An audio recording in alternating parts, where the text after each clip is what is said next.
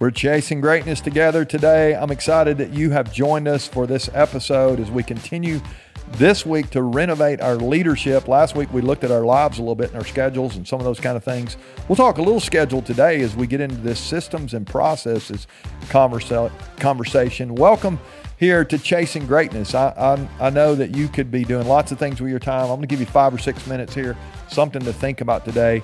I appreciate you joining us, and you share with people, and you guys are amazing. Love the people that listen. Love going to events, and you come up and say, hey, I'm listening to the podcast every day. And I know we've got, it's pretty simple stuff here, but man, it's helping us to think through some things that will really help us as we continue to try to grow our businesses and our teams and all the things that are important to us. The work that you guys are doing is amazing. Thanks for all you're doing to make the world a better place. Today, we're going to try to give you some things to think about here as we continue to repaint the house, so to speak. That's what we've been doing at my house. We're working on all kinds of things, trying to make some things better. And if you've been going at it for a while, chances are you need to upgrade some of your maybe systems and processes. When we think systems and processes, there's a phrase I use a lot. I like this phrase. It reminds me often, if something is not where it needs to be, it might be a system process kind of conversation that we need to have. And so here's my phrase: systems and processes make excellence repeatable. Make excellence repeatable. How many of us, we want to be excellent. We want things to be great for our customers. The people we talked about strategy yesterday. If you missed it, go back and check it out. But we're trying to make things better for the people who are using our products, who are using our services. They're coming to our events. In my case, you got all kind of stuff that you're doing as well in your business, and you want that excellence to be repeatable. You want it over. You don't want it to be some of the time they're pretty good. No, you want excellence to be every day. We define execution as doing the right thing the right way every time, and that's a good way to think about this. Well, when I think systems and processes, systems are systemic stuff. It's bigger, right? It's like, we have a transportation system that, we use those kind of words. Processes are all the things that go into making that system work. Where we go to the station, and we've got routes along the way, and we're buying, tokens to get on to the public transportation or whatever that system. It helps me to think about it. Systems are big. Processes are a little bit of the how we do the systems. But as we think about this, however you use those terms, I believe it's so important for us to have these processes in place to make sure that we are doing things the way we want to be doing them. So I want to talk to you today about just a couple of these. One of them is, and this is not even going to sound system process kind of stuff, but one of them, one of the processes that I think about a lot, and we talked about it last week a little bit in our own personal schedules, but it's our calendar. It's our calendar. When we think about our teams, when we think about our strategy, how are your meetings right now, and what does your calendar say about what you're trying to do? And I'll give you a couple of things to think about here. Your meeting cadence. How often are you meeting, and are you meeting with the right people? Do you have the right people in the room? Do you have an agenda when you go to your meetings? So many people have been in meetings that are, we've all been, and I say so many people, all of us, we've been in meetings that were bad meetings. How many meetings have I led that were not even great meetings? And yet I had one leader tell me, meetings are where you make your money. It's where you make the greatest difference, the greatest impact, however you want to think about success.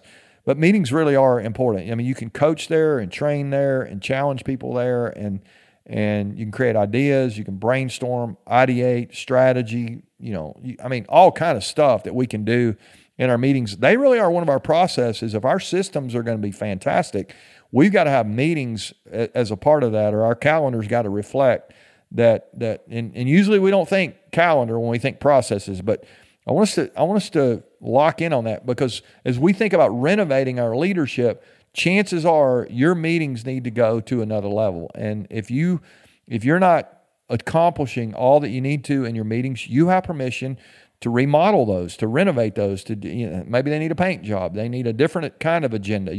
The things that have been working for a few months aren't working right now. You need to feel permission to redo your meetings.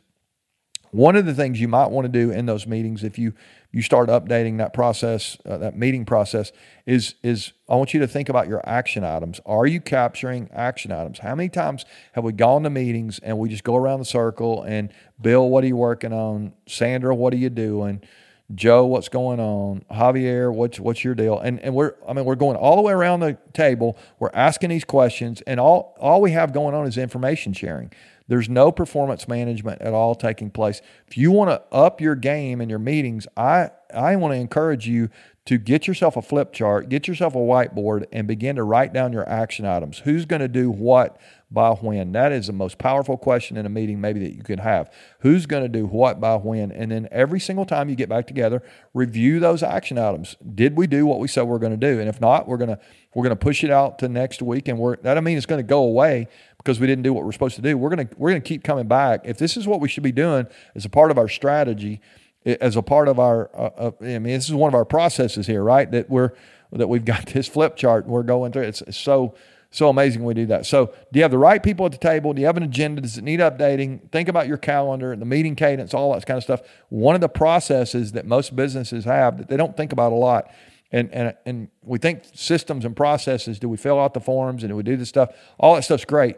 But one of the things that really we can do to move the needle is have better meetings. That's one. And then the second thing I would say, this last one really, I'll land it here, but at our meetings, let's understand that that's a place where communication takes place. And so as I think systems and processes, or really processes, this process of communication, it is rare that I go into an organization that they don't say we need to communicate at a higher level. Communication is a struggle everywhere we go. We know it's actually not just the oxygen of an organization. Communication is the oxygen of any relationship. Your marriage is only going to be great if you have great communication. So with your kids, communication is important. With your friends, communication. I mean, there's nowhere that communication is not important. And if we want to take our businesses to the place that they can be, we're really chasing greatness, maybe we need to upgrade our communication process. And so what does that look like? Well, how about email? Email is so often, it's underutilized. Which sounds crazy because I think we do way too much email, but do we ask ourselves, what are we trying to communicate when we send an email? Or do we just fire one off because we think we're supposed to answer or we have something? We don't really give a lot of thought to how we say what we say or even sometimes what we're saying. Email can be so strategic if we use it correctly. One of the things I would encourage us is not everybody needs to be copied on every email. Which emails do you need to see and which ones do you not need to see? And I want to encourage you to evaluate. Do you need to do something different with your email? Do you need to look at email at a certain time during the day instead of all day long and be distracted all day? Communication happens in meetings. We just talked about that. Go back and evaluate, your meetings. What's being communicated in those meetings? Maybe you have a newsletter going out or a memo or you've got some kind of workflow. We're experimenting with a workflow that's web-based. It's cool. It's helping us. But one of the things we forget when it comes to our communication is the power of face-to-face communication. And I know we live in a different world than we did, years ago. Obviously, the world has changed drastically, but I had a conversation one time with Howard Behar. Howard was the president of Starbucks, helped Howard Schultz really scale Starbucks from about 25 stores to 23,000 stores. This guy knows, this is the guy who operationalized all that. And Howard, here's what he said to me. He said, if you're gonna grow anything, you're gonna scale anything, you got to have. You can have all the posters and break room wall and all the branding stuff. That's all fantastic. He said, but if you don't sit down and have real conversations with real people, you're gonna struggle to scale anything. And so, maybe when you look at your communication, you're just not having those conversations, those face-to-face conversations. I know it's harder than it's ever been. We got remote workers. We got all kind of stuff going on. It's really hard, but we've got to have meetings. We got to have a conversation about things. We create clarity when we do that. It's available to all of us. Do we need to upgrade that? I'm guessing Your communication could improve if you'll spend some time on it. Our house is looking better because we gave some attention to it. I'm believing that your meetings, your calendar, your communication, all those processes of connecting with people and connecting people to the strategy, connecting your structure to your strategy, really, as we've talked about the last couple of days, all those things can happen if we will do better at our communication. And maybe do some remodeling there. Feel permission to do that. You can get better. You're in charge if you're the leader. Let's make sure that we're utilizing those environments for coaching and accountability and all the things. Information is great, but we want to make sure performance is getting better because we're chasing greatness. We're trying to see how good we can be, and we want to live up to our potential. All right, I hope you'll share with somebody. Come back tomorrow. We got a couple more of these that we're gonna do as we continue to renovate here into the weekend. It's gonna be great, and I hope you'll continue to share with people.